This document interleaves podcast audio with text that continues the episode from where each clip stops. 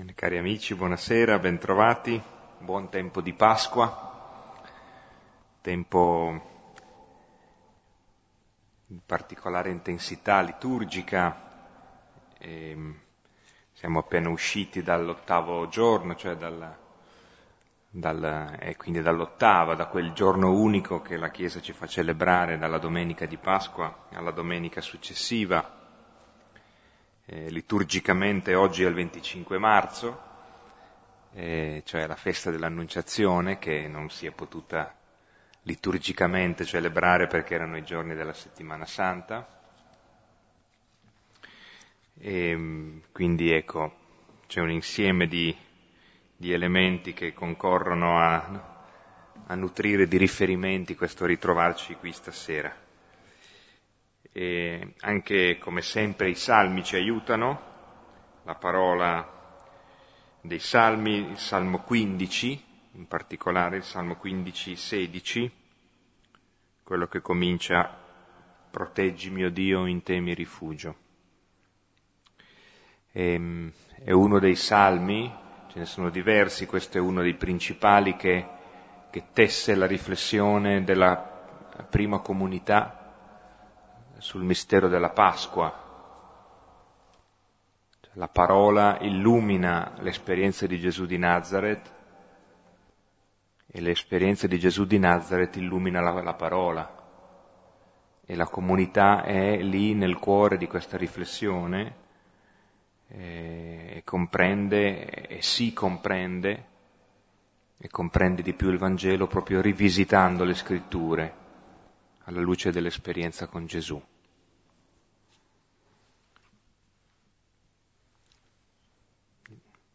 Diciamo insieme a due cori, come siamo abituati.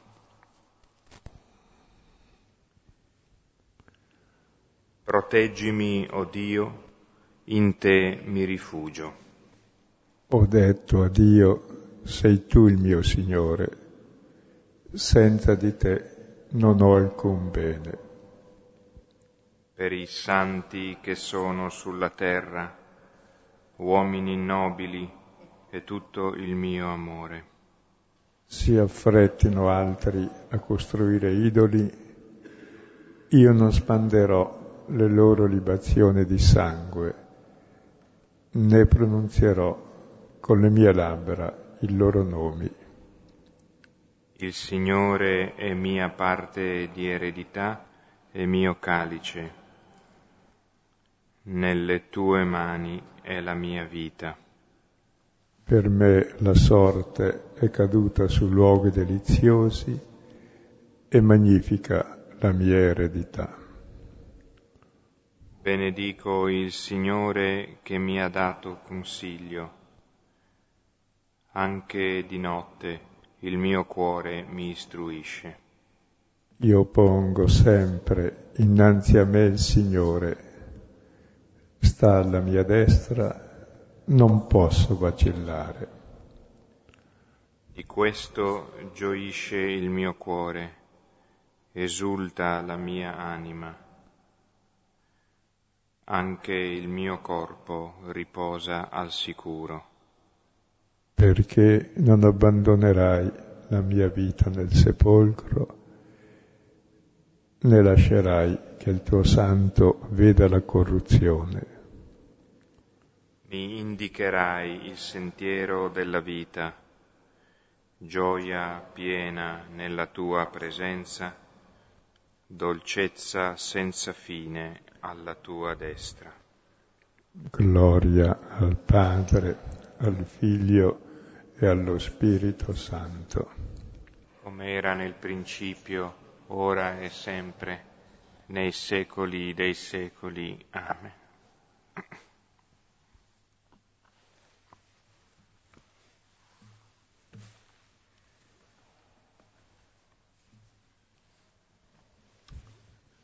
La volta scorsa abbiamo visto le decisioni del cosiddetto Concilio di Gerusalemme, il primo concilio della Chiesa, dove si sono trovati a risolvere due problemi fondamentali che sono stati evidenziati dalla presenza dei pagani tra i giudei convertiti al cristianesimo. E il problema era se i pagani dovevano diventare prima giudei per essere cristiani, se era necessario in fondo osservare la legge per essere salvati oltre il battesimo. E per sé erano tutti propensi a questo, sia Pietro, sia Giacomo, sia tutti gli apostoli più o meno tranne forse qualche, tranne un po' gli ellenisti e Paolo. Però ricordate che Pietro è stato costretto a pensare diversamente dai fatti, perché l'angelo è apparso a Cornelio con l'ordine di portarlo via da dove si trovava lì e portarlo a Iaffa, e poi la voce del padre ha costretto Pietro ad andarsene quindi è stata un'opera di Dio che Pietro entrasse in, nel mondo pagano. E lì Pietro ha capito una cosa, che lui era un uomo come tutti gli altri e tutti gli altri, anche i pagani, sono uomini come lui e siamo tutti figli di Dio.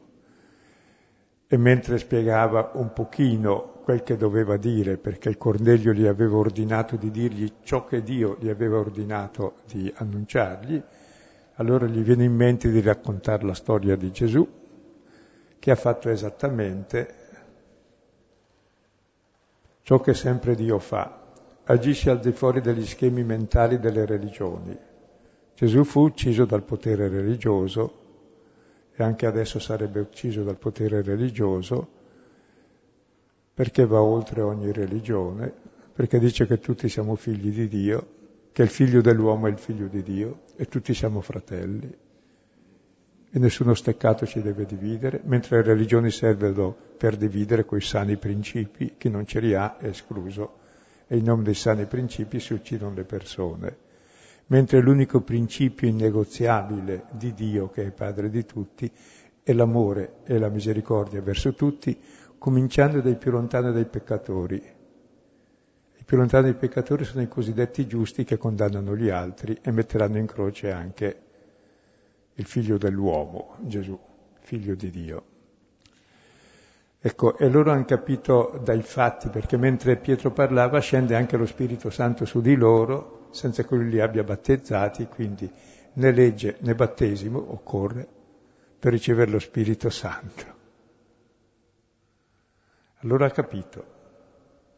E allora subito si decide, e Giacomo, quando si va a Gerusalemme per il concilio, per discutere il problema, Pietro presenta subito la sua esperienza, Giacomo gli dà ragione, pur essendo più giudaizzante, e trovando le prove scritturistiche di questo, l'abbiamo visto la volta scorsa, però resta un problema ancora pratico da risolvere che è quello come si fa a mangiare insieme, perché l'Eucarestia era seguita dal pasto in comune, e a vivere insieme tra culture diverse.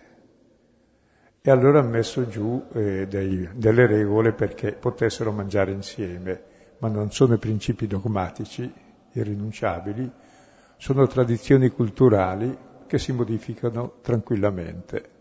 E sono le cose più irrinunciabili perché la cultura è più importante della fede, perché uno legge la fede con la cultura che ha e fa dire alla fede tutto quel che vuole con i suoi presupposti culturali. Difatti in nome della fede si ammazza, ma hai saputo che Dio volesse ammazzare qualcuno, eppure tutte le fedi religiose ammazzano in nome di Dio, noi compresi. Eh? Ecco. E praticamente questo, questa questione non è mai chiusa perché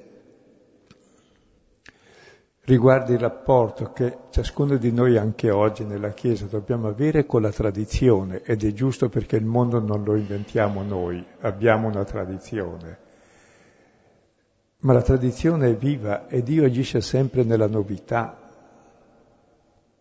mai nella tradizione. Agisce ora per portare il mondo a compimento, per fare il mondo nuovo e rinnovarlo costantemente nel suo spirito allora se ti attacca la tradizione tu invece del cristianesimo, della religione che il padre vuole, hai semplicemente tradisci la tradizione, non la trasmetti a nessuno e la usi come strumento per mortificare l'uomo e uccidere l'uomo. cosa che costantemente facciamo in tutte le religioni, compresi noi. E allora bisogna stare attenti, no? Qual è il principio? Il principio è realmente la libertà dalla legge, perché l'unica legge è l'amore e l'amore è legge a se stessa e l'amore provoca la libertà. Però la nostra libertà è tale se rispetta la libertà altrui. Ecco allora che si pongono delle condizioni per rispettare la libertà altrui che magari non è così libero come me. Ma non perché sia importante fare quelle cose lì, non mangiare i sanguinacci o non mangiare i maiali che sono buonissimi, cinghiare di più ancora se sono allo spiedo, ma per rispetto a chi non li mangia. E quindi noi dovremmo stare attenti allora a tutte le nostre tradizioni, vedere come le nostre tradizioni, oggi il mondo è unificato, ci separano dagli altri e non sono per niente innegoziabili, sono le nostre idee fisse, il nostro modo di interpretare la realtà che vogliamo imporre agli altri, il nostro stile di vita, ci sono infiniti altri modi e stili di vita, quello per esempio di Dio che è amore, misericordia e accettazione e ha amore, misericordia e accettazione fa male a nessuno. Dice Paolo, no? Compimento della legge è l'amore. Tutta la legge consiste nell'amore. Ecco, oltre a queste cose ci sono poi altre cose che non sono più oggetto di, direi, di definizione di concili, ma piuttosto di riforma. Per esempio, si litiga non solo sulle proprie idee e sulle proprie tradizioni, ma anche per volontà di potere, no. Ricordate che già gli apostoli sistematicamente, quando potevano, litigavano tra loro, chi tra loro era il primo, chi comandava. E Gesù gli spiegava che i capi del mondo fanno così, non così tra voi. E fin dell'ultima cena ancora, mentre Gesù era lì per dare la vita a servizio di tutti, Ancora c'era un amore di lotta per vedere chi tra loro sarebbe stato il primo a comandare. E Gesù gli dà l'ultima istruzione e gli mostrerà poi come lui sarà il re proprio dalla croce, cioè esattamente il contrario del dominio. Ma questa cosa del potere, bisogna stare attenti, non è oggetto di, di dogmi o credenze, è oggetto di riforma di vita. Non è questione di avere idee giuste, è questione di fare le cose giuste. Non è questione di dire la priorità dei poveri, la questione è essere povero. La questione non è dire bisogna essere misericordiosi, è usare misericordia. Il problema non è proclamare il servizio degli ultimi, è lavare i piedi come Gesù. Quindi è proprio il cambio di stile di vita, non delle idee, perché di idee ne abbiamo anche troppe di Vangelo ne leggiamo anche troppo, ma lo stile di vita qual è? Sottolineo che anche la novità di, del vescovo Francesco, vescovo di Roma, è proprio lo stile. Anche Gesù di idee ne dette poche, anzi nessuna. Era ciò che faceva che parlava e basta. E poi diceva un'espressione per confermare il senso del fatto e normalmente era un'espressione che sconvolgeva tutti i criteri. Il figlio dell'uomo è signore del sabato. Oh, cosa vuol dire? E poi vedremo, e c'è ancora un altro problema di conflitti che non sono oggetto di concili e neanche di riforma, sono quasi irreformabili, dobbiamo imparare a digerirli, che sono quelli che troveremo anche alla fine del brano di questa sera che adesso leggiamo, cioè l'inconciliabilità di veduti o di carattere o quei litigi normali che arrivano, quei difetti in fondo di carattere, dei quali Dio poi si serve molto di più che delle nostre virtù, che le nostre virtù in genere le usiamo per condannare gli altri e le nostre doti per dominare gli altri, mentre i nostri errori sono molto utili a Dio perché ci fa capire che viviamo di misericordia. È più libero di agire perché noi non imponiamo niente a nessuno quando sbagliamo. E poi dove c'è l'errore lì abbonda la misericordia. E possiamo stare insieme meglio coi buchi delle nostre miserie riempiti di misericordia che con la superficie levigata delle nostre perfezioni, no? Leggiamo adesso il testo, è un testo di snodo negli Atti degli Apostoli. È finito il capitolo 15, cambia ormai il luogo, non sarà più Gerusalemme, il luogo del cristianesimo, sarà il cammino verso tutte le genti che culminerà a Roma, l'estremità della terra, e poi cambiano i protagonisti. Finora erano stati prima Pietro, poi Pietro Giovanni, poi Stefano, poi Paolo, poi Paolo e Barnaba, poi di nuovo Pietro, adesso Pietro e Giacomo nel concilio e Paolo e Barnaba insieme. Da qui ci sarà la divisione anche tra Paolo e Barnaba e il protagonista unico ormai sarà Paolo nel suo cammino verso gli estremi confini della terra, quindi è il giro di boa eh, della, degli atti degli apostoli.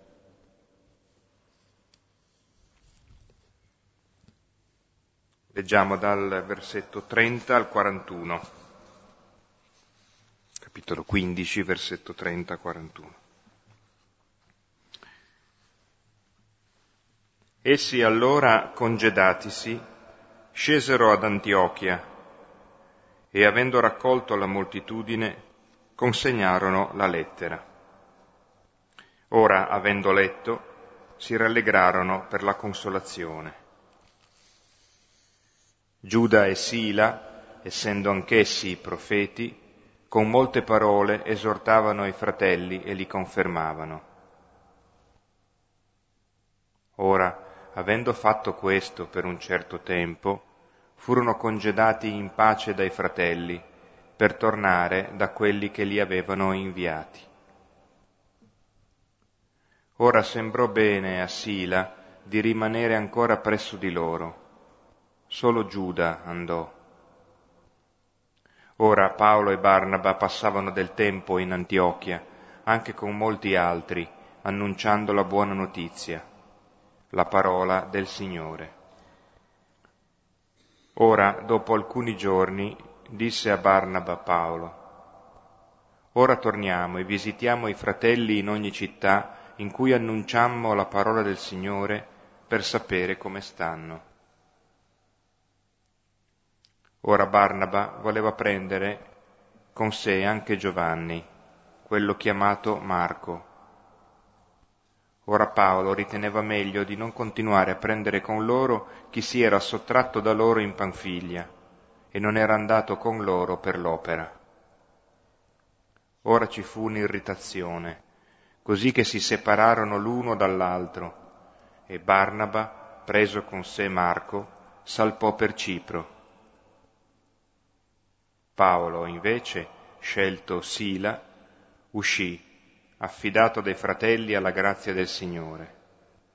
Ora attraversava la Siria e la Cilicia, confermando le chiese. Ecco, abbiamo i primi cinque versetti che ci parlano dell'ambasciata di Paolo, Barnaba, Giuda e Sila ad Antiochia,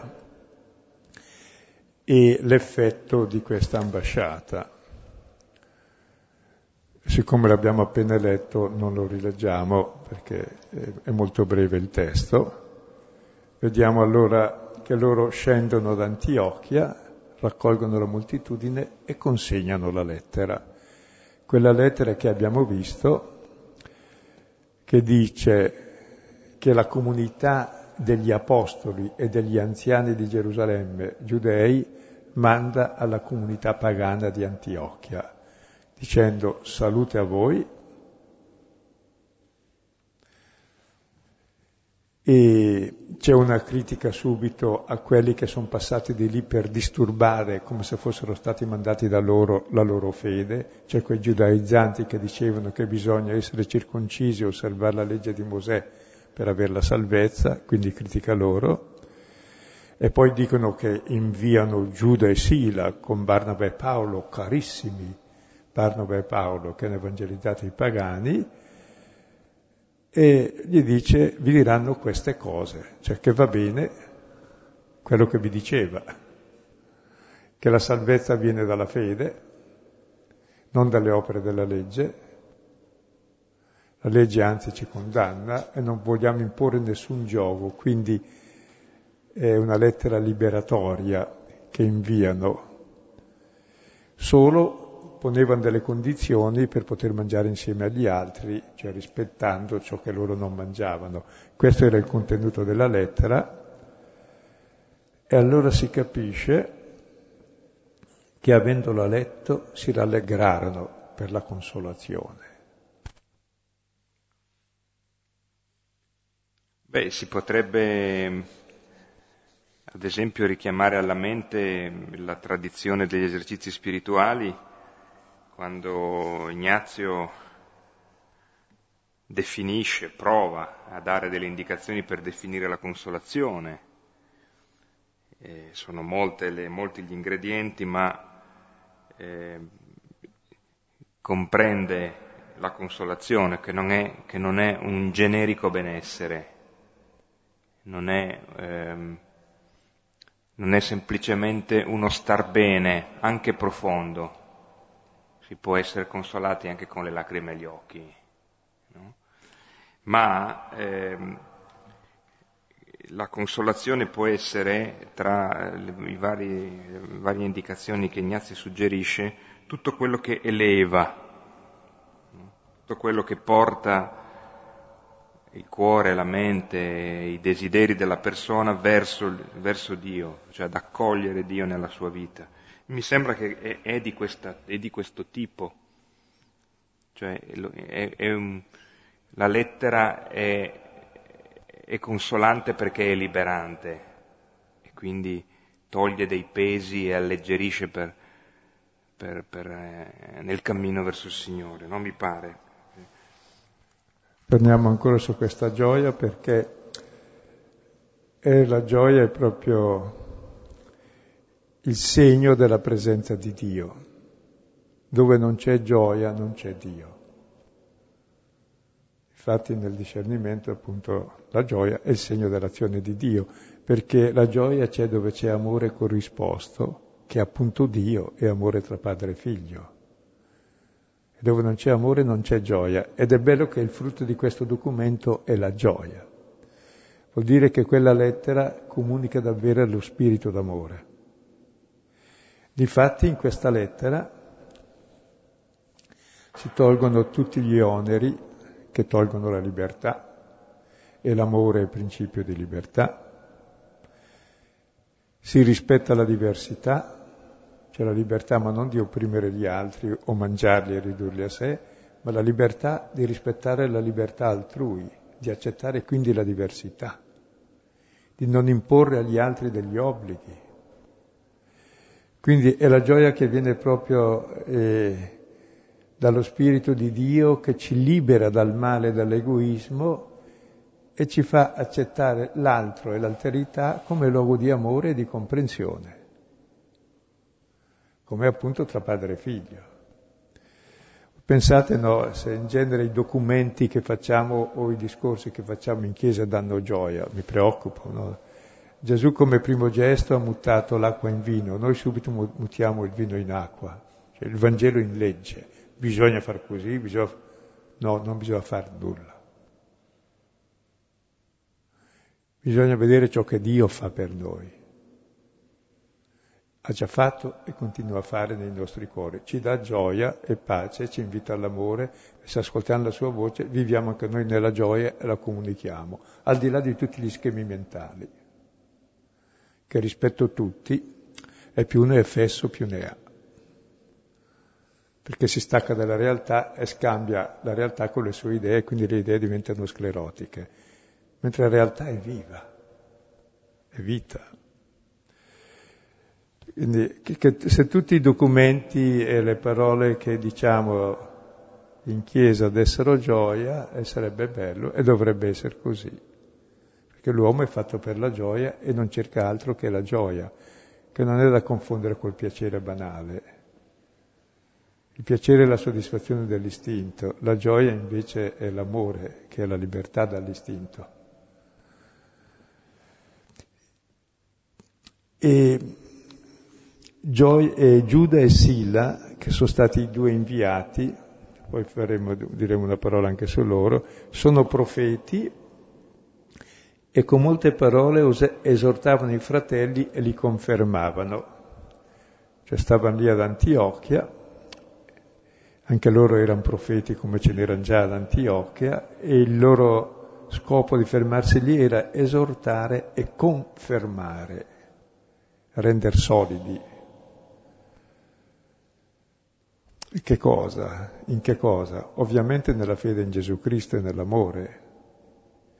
E l'unica cosa che il nemico tenta è proprio la fiducia e l'amore. Anzi, in ultima istanza il luogo di attacco del nemico non è neanche l'amore, è più la fiducia. La prima tentazione è sempre contro la fede, perché se non hai fiducia non hai neanche amore. Se non hai fiducia hai paura, se hai paura ti chiudi in te e allora ti difendi da tutto, da te e dagli altri e da Dio.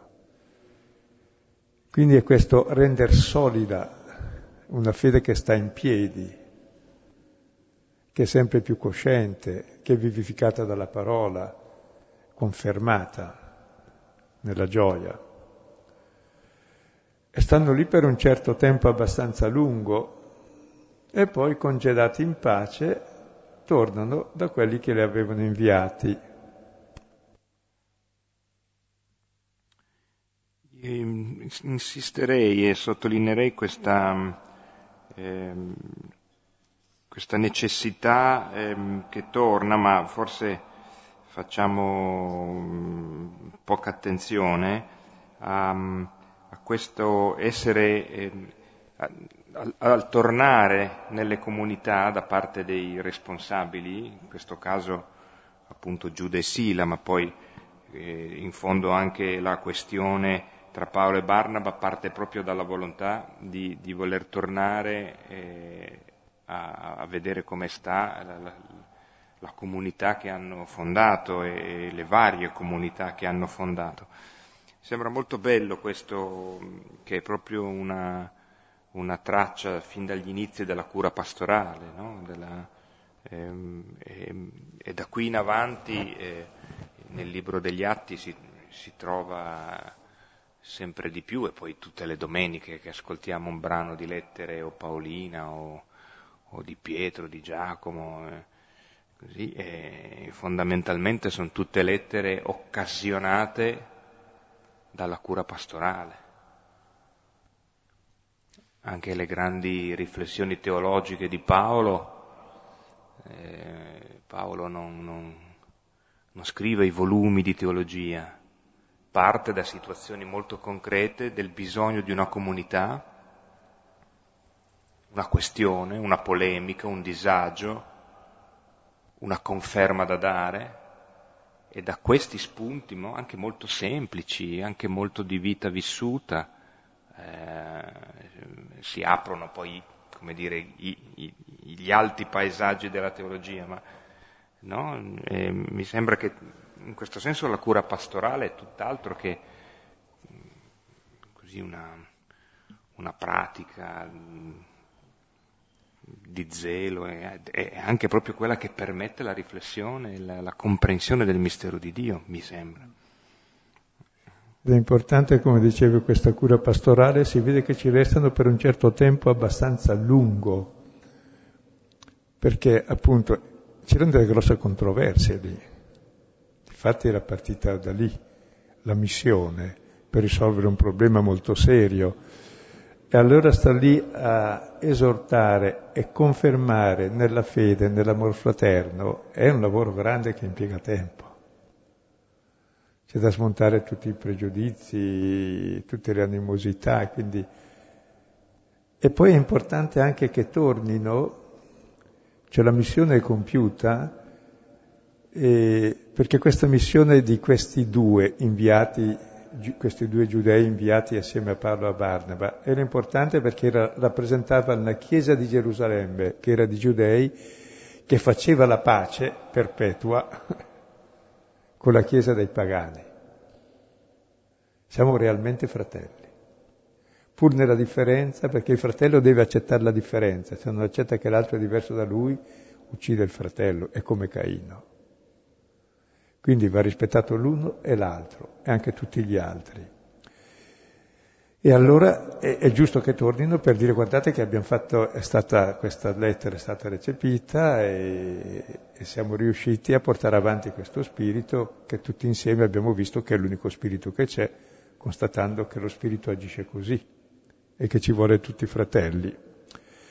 Però Sila gli sembrò bene rimanere ancora presso di loro, chissà perché, avrà fatto un discernimento Dice, ma a me mi piace star qui.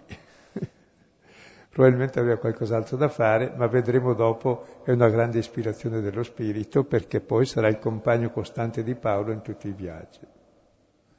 E comincerà la seconda parte degli Atti degli Apostoli con Paolo e Sila. Quindi vorrà essere la figura che sostituisce Barnaba. Mentre Giuda giustamente torna per dire che la missione è compiuta. Questi molti altri, no? eh, come li possiamo intendere? Come dei ehm, diretti eh, collaboratori di Paolo Barnaba e in qualche modo anche Giuda e Sila? Eh, si può immaginare che siano persone che già sono state in qualche modo in, coinvolte diciamo, nella, mm. nella, nella, cura pastorale, non sono solamente i membri della comunità, sono già quelli che condividono, credo, la cura pastorale.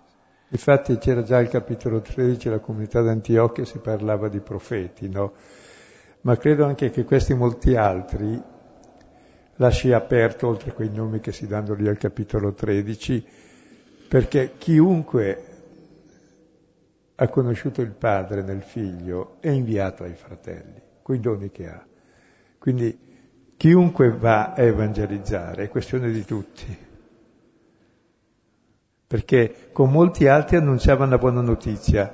C'è una differenza. Quando stavano ad Antiochia confortavano e, cons- e consolavano, cioè è il, è il magistero ulteriore di conferma, cioè fanno i maestri. Invece fuori Antiochia cosa fanno? Con molti altri annunciano il Vangelo. Annunciare il Vangelo è il primo annuncio e questo è di tutti. Non tutti sono maestri e sanno consolare, ma annunciare ciò che Dio ha fatto per me è di tutti, quindi questi molti altri sono più o meno tutti. Ciascuno di noi, poi ognuno lo farà secondo la sua esperienza. Quindi grazie che hai suggerito questa differenza, è importante. Sì versetto 36. Ora, dopo alcuni giorni, disse Barnaba a, pa- a Paolo, ora torniamo e visitiamo i fratelli. Scusate, ora dopo alcuni giorni disse a Barnaba Paolo, ora torniamo e visitiamo i fratelli in ogni città in cui annunciamo la parola del Signore, per sapere come stanno. Ecco, qui c'è il proposito di Paolo di ripercorrere il primo viaggio apostolico per andare a confermare i fratelli.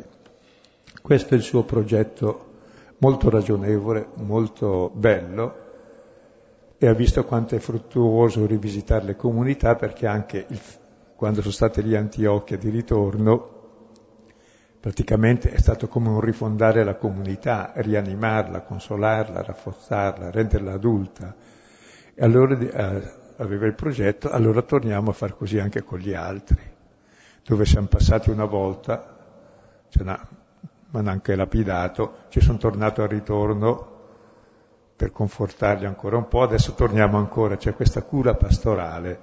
E questo è il progetto di Paolo, che grazie a Dio salta per aria, per la sua irascibilità e per le sue cose, e poi ne nascerà un altro più bello. Quindi eh, sospendiamo questo qui e continuiamo, ma è bello vedere come lui ha un progetto bello, nitido, preciso, ragionato, è un progetto d'uomo, mentre Dio non, non procede per progetti, ma procede attraverso i nostri difetti. Prima le persecuzioni, vabbè, quello ci va bene. Poi gli ostacoli che si frappongono, che non si riesce a partire, c'è il vento contrario. Poi anche i nostri difetti vedremo non riesce a fare questo perché ci va già Barnaba con l'altro e lui non vuole più andare insieme. Quindi saltano i progetti per un insieme di cose e Dio si serve di questo insieme di cose per fare un altro progetto più interessante che comincerà nel brano successivo, l'evangelizzazione dell'Europa, in un'altra cultura, in un altro mondo rispetto a quel mondo medio orientale che Paolo conosceva bene e che era anche molto ben disposto a accettare il messaggio cristiano, sia perché già lavorato prima da tanti giudei commercianti, sia anche da tutta un'attesa mistica dei salvezza, dei salvatore, questi culti misterici erano propensi. I romani invece i greci avevano un'altra mentalità molto più pragmatica e, e critica e quindi sarà tutto un altro modo di evangelizzazione. Mi va solo in mente che questa, il modo con cui Paolo esprime a Barnaba il desiderio di andare a visitare le comunità fa venire in mente l'ordine che Giacobbe dà a Giuseppe in Genesi 37, no? quando la, la, dire, la, il quadro familiare è già stato presentato e il lettore già sa che la, eh, la situazione di tensione tra Giuseppe e i fratelli è molto alta quindi i fratelli vanno al pascolo, Gi- Giuseppe no perché non lavora, è un po' il cocco di papà, e, ehm, il quale però a un certo punto lo manda, gli dice di andare a vedere, eh, li manda dai fratelli per vedere come sta la loro pace, sarebbe, come stanno i fratelli, come sta il loro shalom. E in qualche modo c'è un, almeno una eco di questo, di questo proposito. E adesso vediamo la pace che c'è tra Barnaba e Paolo. Esatto, esatto, è ben per quello. Ora Barnaba voleva prendere con sé anche Giovanni, quello chiamato Marco. Ora Paolo riteneva meglio di non continuare a prendere con loro chi si era sottratto da loro in Panfilia e non era andato con loro per l'opera. Ora ci fu un'irritazione, così che si separarono l'uno dall'altro. E Barnaba, preso con sé Marco, salpò per Cipro. Ecco.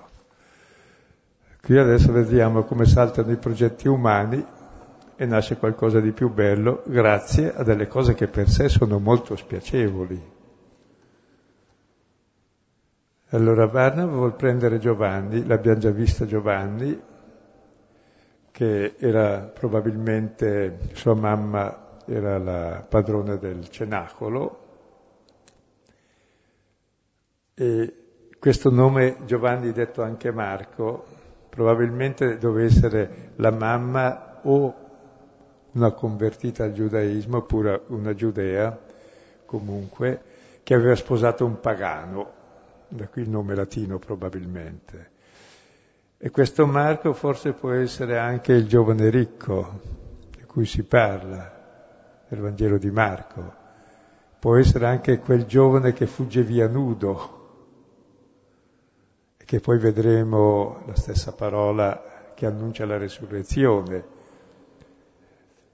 E, e, e questo Marco al capitolo 12 eh, se n'era andato, si era rifiutato di, al capitolo 13 scusate, di partire con Paolo e Barnaba perché aveva nostalgia di casa ed è tornato a casa.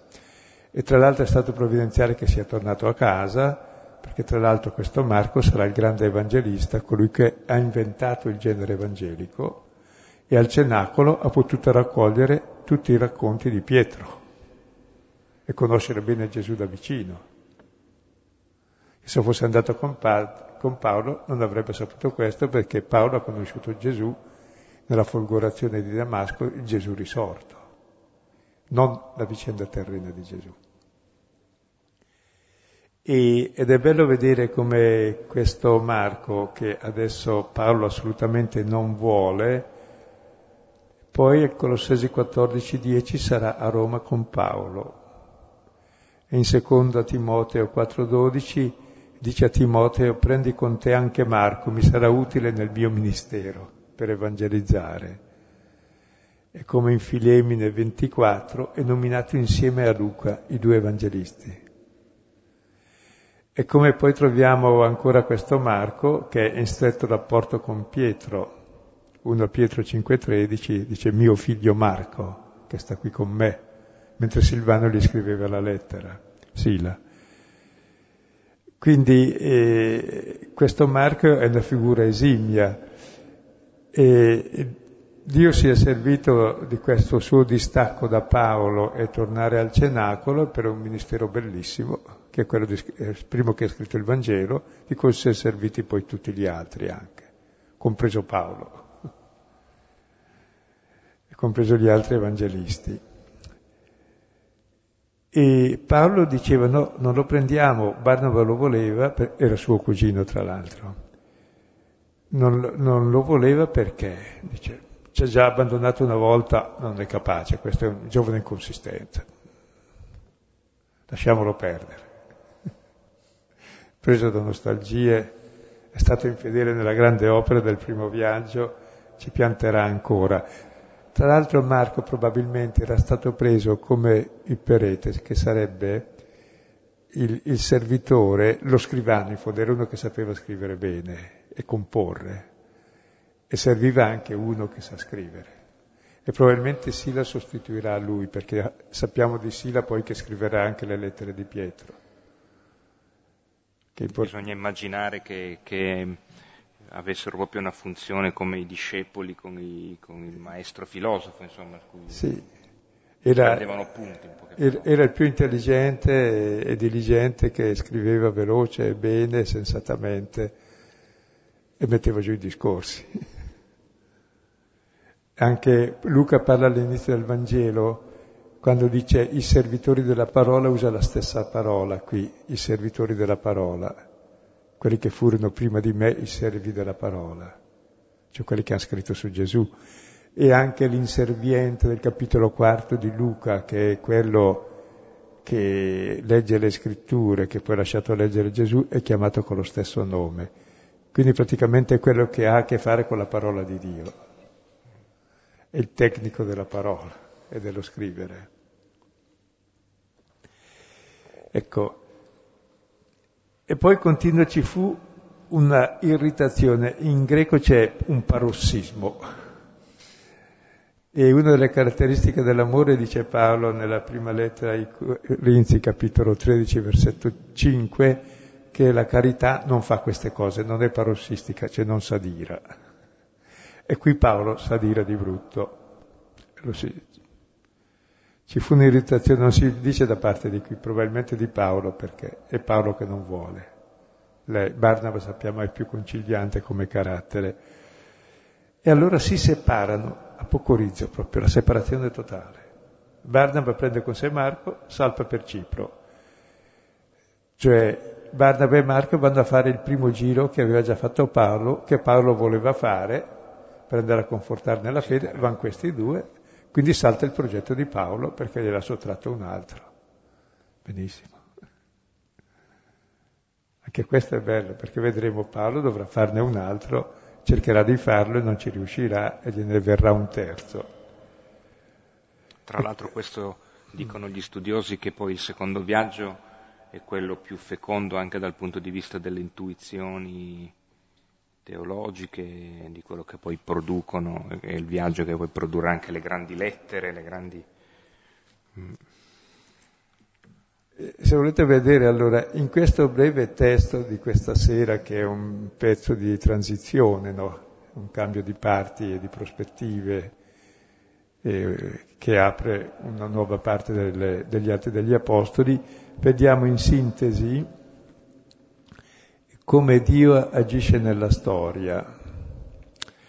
La prima cosa è che Dio agisce nella storia attraverso i nostri difetti, le nostre debolezze, le nostre irascibilità, i nostri limiti.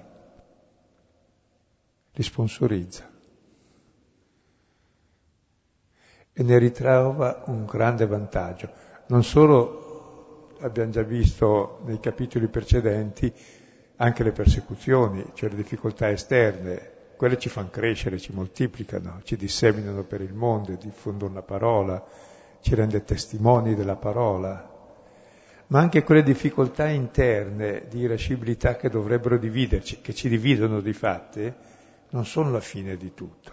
Il mondo è più grande di noi e Dio anche. E sa tenere insieme anche le differenze e anzi lui deve agire e agisce molto bene attraverso i nostri difetti. Se per esempio Paolo fosse stato un temperamento più calmo, sarebbe stato con eh, Barnaba e non avrebbe fatto quel secondo viaggio che è favoloso e che ha portato il cristianesimo in Europa e noi siamo qui per quello. E con tutto lo sviluppo che poi è venuto appunto attraverso gli altri scritti di Paolo. Quindi la prima considerazione è che Dio eh, si serve della pietra scartata per agire e anche dei nostri difetti più che delle nostre virtù. Che con tutte le virtù i farisei hanno condannato Gesù, l'hanno ucciso, perché loro erano giusti e Gesù bestemmiava secondo loro giustamente. Mentre invece con i nostri difetti forse ci fa capire qualcosa di più profondo. Innanzitutto che viviamo di misericordia ricevuta e nella misura in cui la riceviamo la sappiamo dare, ma siccome non la sappiamo dare allora non dobbiamo ricevere sempre di più, cioè viviamo di misericordia. E secondo poi attraverso questo ci fa approfondire di più il mistero di Dio, ma poi anche ci, dà, ci apre nuove strade perché noi abbiamo chiuso una strada con la nostra po' di mancanza di misericordia, va bene, lui ne apre uno più grande a lato. La seconda cosa è che proprio da questo conflitto appunto nascerà il grande viaggio apostolico di Paolo. E la terza cosa è che qui vediamo lo stile pasquale della vita di Gesù. La vita della Chiesa, la vita nostra, della Chiesa e del ministero, non è come quella normale che è una vita per la morte, è una morte per la vita. È una logica capovolta. C'è proprio le difficoltà, i peccati, il male, gli intoppi, gli ostacoli, sono segni profondi della novità di Dio che lì agisce. E questo viene fuori in tutti, in tutti gli atti degli Apostoli. Quindi questo ci può servire molto per nostra istruzione. E forse anche proprio ehm, sembra quasi mm, banale dirlo davanti a questi versetti, ma è chiaro che ehm, forse c'è un'immagine che persiste un po' troppo eh, facilmente, tra virgolette, passatemi le virgolette, pacifista, cioè o, o, o pacificante, ma in un modo molto superficiale in fondo, no? Cioè essere cristiani vuol dire andare sempre d'accordo, ad esempio. O essere cristiani vuol dire eh, non avere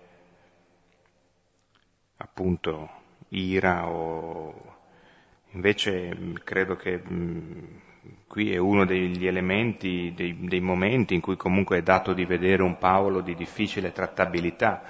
Era emerso anche in altri momenti, eh, qui eh, lo, lo emerge, altre cose ce le dice lui stesso, pochissime in verità, ma quando parla della sua spina nella carne, che nessuno sa cosa sia, anche se sono stati scritti volumi di, di esegesi su questo, eh, Paolo fa un'esperienza a muso duro con la sua debolezza e con le sue fragilità o con le sue intemperanze caratteriali o, o quant'altro. Ecco, questo non è che la conversione, la via di Damasco non porta via questi elementi, ma entrano anch'essi a servizio della parola.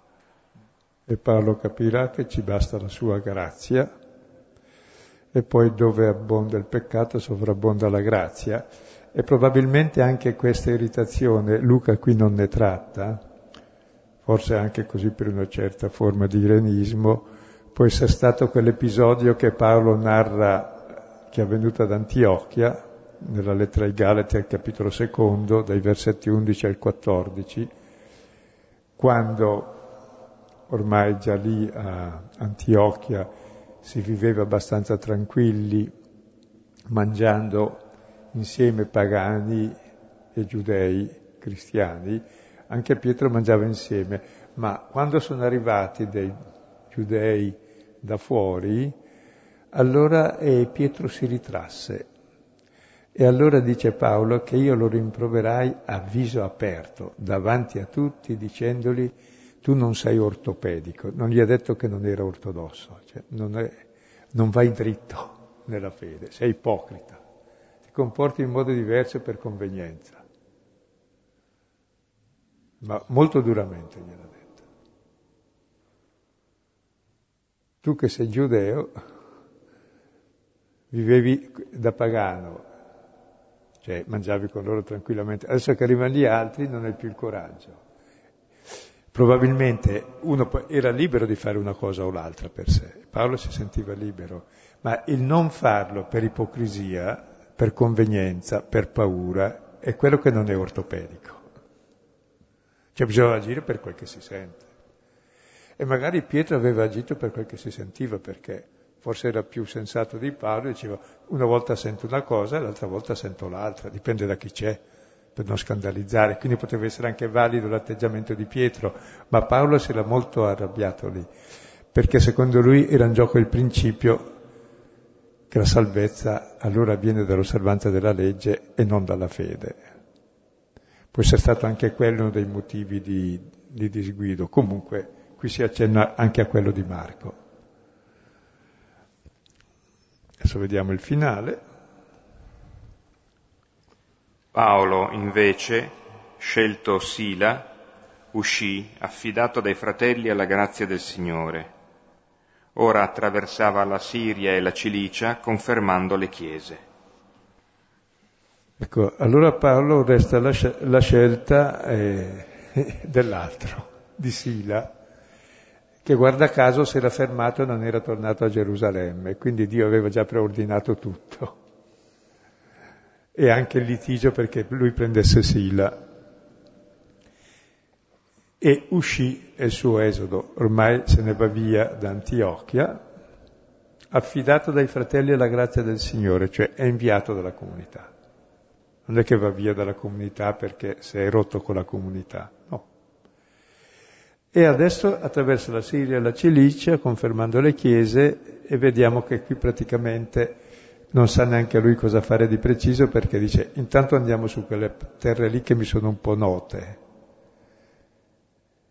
Avrà probabilmente evitato di visitare quelle chiese dove già passava Barnaba perché già, già si era imbarcato prima di lui e vedremo come il Signore gli chiuderà tutte le strade, lo Spirito gli impedirà di evangelizzare e allora verrà a trovarsi poi nelle condizioni costretto a venire in Europa a evangelizzare noi. Quindi come vedete Dio scrive la storia della salvezza proprio attraverso tutti gli avvenimenti, non è schizzinoso. E proprio così salva se stesso, che è misericordia, e anche noi che abbiamo bisogno di misericordia e di diventare misericordiosi. Su Sila poi torneremo. Eh, Sila, il nome greco vorrebbe dire della selva, e sarebbe Silvano, però può essere anche il, un corrispettivo aramaico di Saulo, Shaul che vuol dire chiesto, desiderato, comunque viene a essere Sila è nominatissimo da Paolo nelle sue lettere, nelle lettere ai Corinzi, nelle due Tessalonicesi, anche nella lettera prima di Pietro, è quello che gliela scritta, e negli atti dell'Apostolo, va bene, qui si dice che è molto stimato, capitolo 15 qui si dice che è profeta, sapremo al capitolo successivo che è cittadino romano come Paolo, e anche questo sarà utile, e praticamente sostituisce non Barnaba, ma probabilmente sostituisce Marco, cioè colui che sarebbe il, servo della parola, l'aiutante di Paolo, lo scriba, e l'addetto a spiegare le scritture in sinagoga. E va bene, e vedremo adesso come continua la storia la prossima volta. Sì, cambierà la, no, la, la, dire, lo schema eh, della presenza, poi lo vedremo appunto, ma la presenza di Sila accanto a Paolo non è come quella di Barnaba. Cioè, Barnaba è quello che ci è stato sempre presentato come l'uomo, forse si può dire ancora più di Paolo, capace di leggere i segni del lavoro di Dio nelle comunità, no? infatti è lui che mandano, eh. Vabbè, era di Cipro, ma lo mandano per vedere eh, quello che arriva di notizia, che si, sorgono comunità che, di cui la, la, la, Chiesa, la comunità centrale di Gerusalemme non, non riesce a capire, manda Barnaba. E Barnaba abbiamo visto in vari momenti, va, si rallegra, eh, conferma, promuove, così ha avuto sempre un ruolo estremamente eh, liberante, molto docile allo spirito, no? in questo senso dico forse più di Paolo, più, più, e quindi eh, la coppia che si costituisce con, eh, tra Paolo e Sila ha, mi pare, eh, forse provvidenziale anche questo, perché c'era più bisogno di questo, ma è diversa no? da quella di, di Paolo e Barnaba.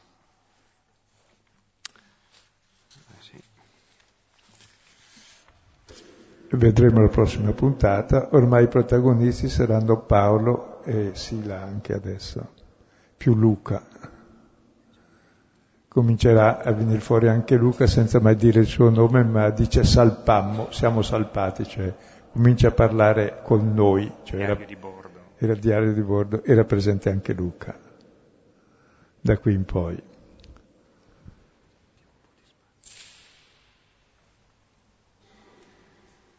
Allora adesso c'è possibilità, come consueto, eh, di risonanze, di, eh, di, ripresa anche di alcuni, alcune riflessioni o di domande, se, se volete.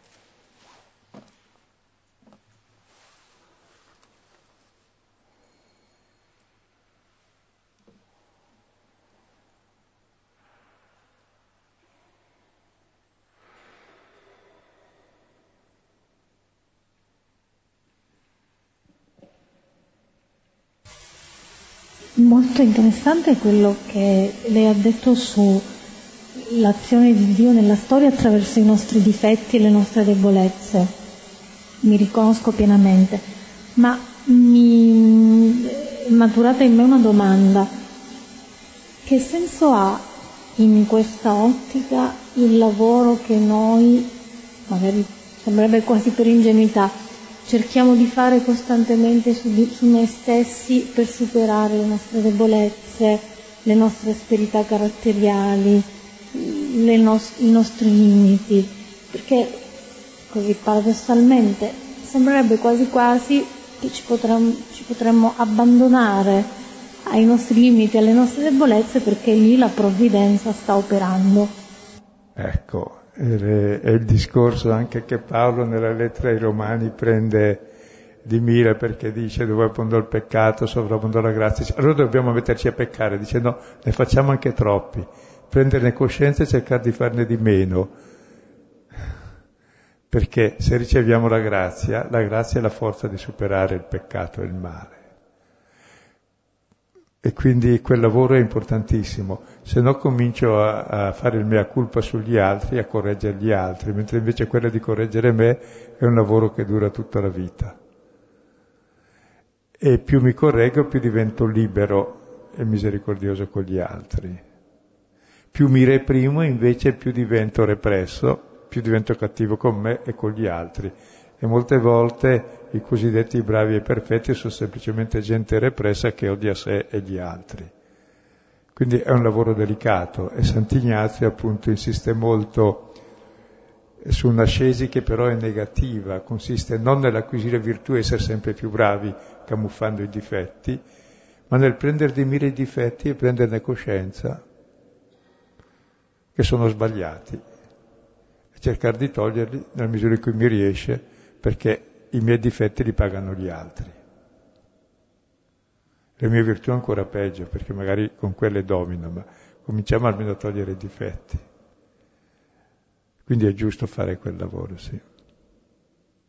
Però non è il fine della vita, lo si fa per amore. Il fine della vita è l'amore, appunto, per amare come Dio ama. Però appunto avremo sempre da togliere perché l'egoismo c'è in tutti noi. E, e, però come c'è la morte e non è l'ultima parola, così anche l'egoismo che c'è in noi, che si esprime in mille modi, non è la vittoria del male sul bene, ma Dio si serve anche di quelli, per esempio, per renderci più umili. Come Paolo che aveva un difetto, quella spina nella carne dalla quale non riusciva a liberarsi, doveva essere qualcosa di molto serio. Ebbene, dice, sia resa grazie a Dio che mi salva per misericordia.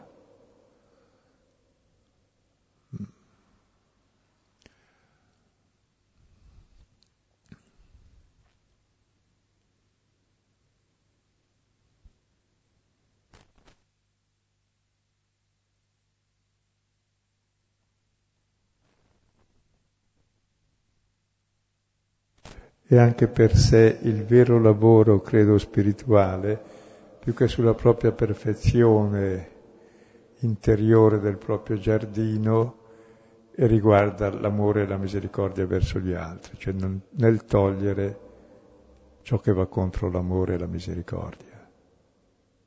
E più se ne toglie meglio è, ma più se ne toglie più ci si accorge che ci manca, credo altrimenti per misericordia sterminiamo gli altri anche.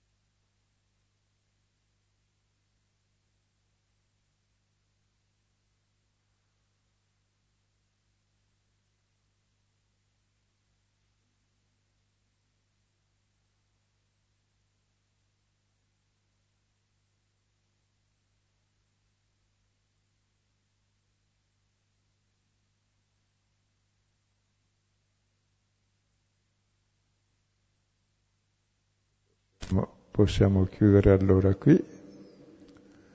e vedremo il capitolo successivo dove Paolo e Sila approderanno in Europa.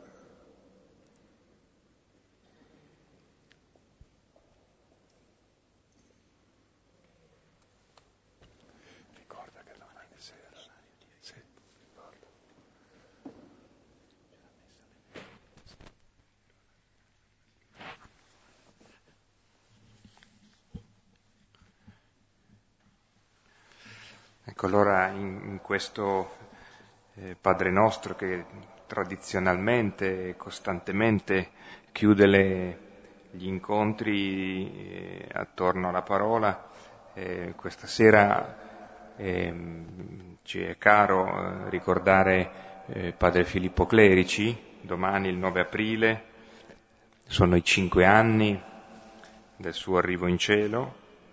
E, ehm, evidentemente una presenza che non c'è bisogno di, di nominare tutti gli incontri per eh, sentirne la, eh, la, forza della presenza. E, ehm, come da, da, da, subito si è, entrato un po' nello stile anche della, della comunità di Villa Pizzone, i laici e i gesuiti insieme, eh, c'è la proposta di una celebrazione, la messa del, alle 21 nella chiesa di San Martino, che è la chiesa che si affaccia su piazza Villa Pizzone, a cui poi eh, segue invece nella cappella dei, eh, de, di, Villa Pizzone, dentro il, la, la, il perimetro della cascina, eh, una preghiera che va avanti anche nelle ore della notte. Quindi eh, se volete potete venire a un momento all'altro, a tutti e due. siete benvenuti. Padre nostro, che sei nei cieli, sia santificato il tuo nome, venga il tuo regno, sia fatta la tua volontà, come in cielo così in terra.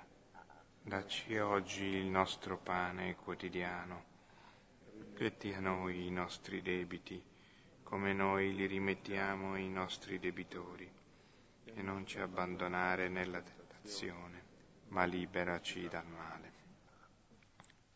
In nome del Padre, del Figlio e dello Spirito Santo. Bene. Arrivederci a lunedì e buona settimana.